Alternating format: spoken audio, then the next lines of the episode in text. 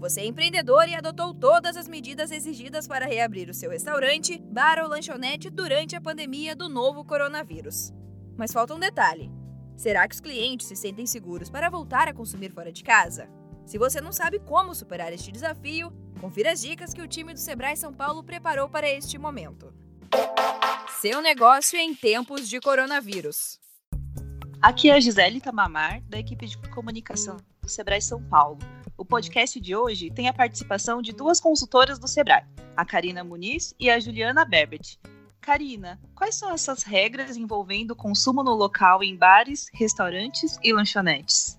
Todos os protocolos do governo do estado de São Paulo, ele tem como prerrogativa cinco pilares. O pilar do distanciamento, em que há a recomendação do distanciamento entre pessoas de um metro e meio. Para além dessas questões, tem a questão dos pilares de higiene pessoal, seja do colaborador ou do cliente, de higiene do ambiente como um todo, não só dos ambientes que são utilizados pelos colaboradores, os ambientes de produção, as cozinhas, como também os ambientes utilizados pelos clientes.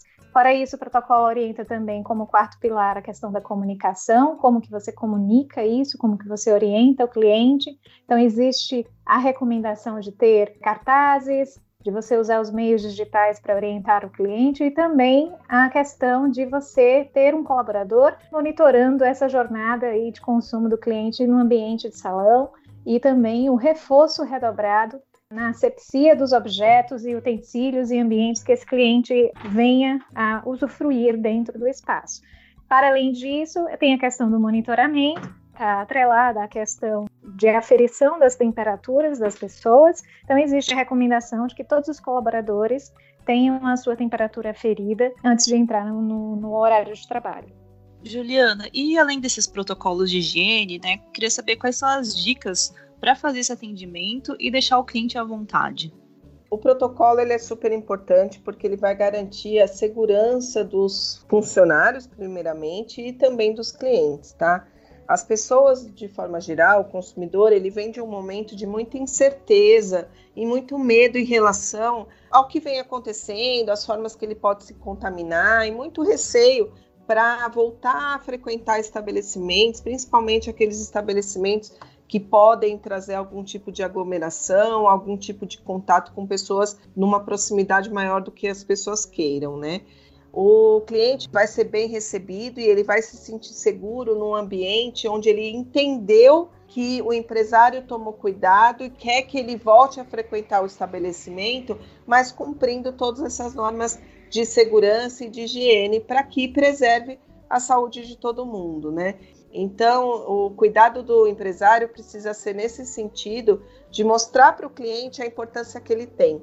É, o cliente, a gente costuma dizer, né? A gente está aqui por ele. Todos os negócios existem porque os, os clientes existem.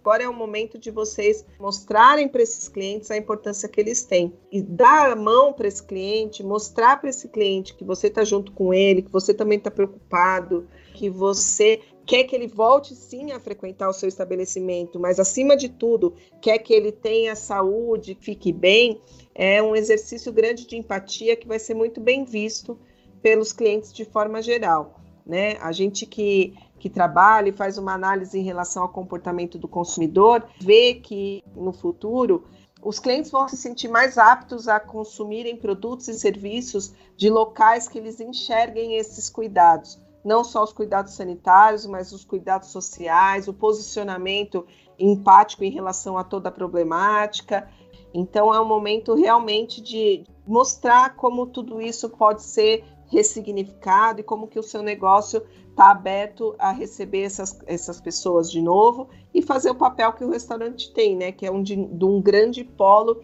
de encontro, um polo de convivência, um polo social e trazer todo mundo para essa convivência da forma mais saudável possível. Obrigada, Ju. Obrigada, Ká. E quem quiser acessar os protocolos no material preparado pelo Sebrae, pode entrar no nosso site, que é o sebraesp.com.br, ou buscar uma orientação com um dos nossos especialistas. É só ligar no 0800 570 0800.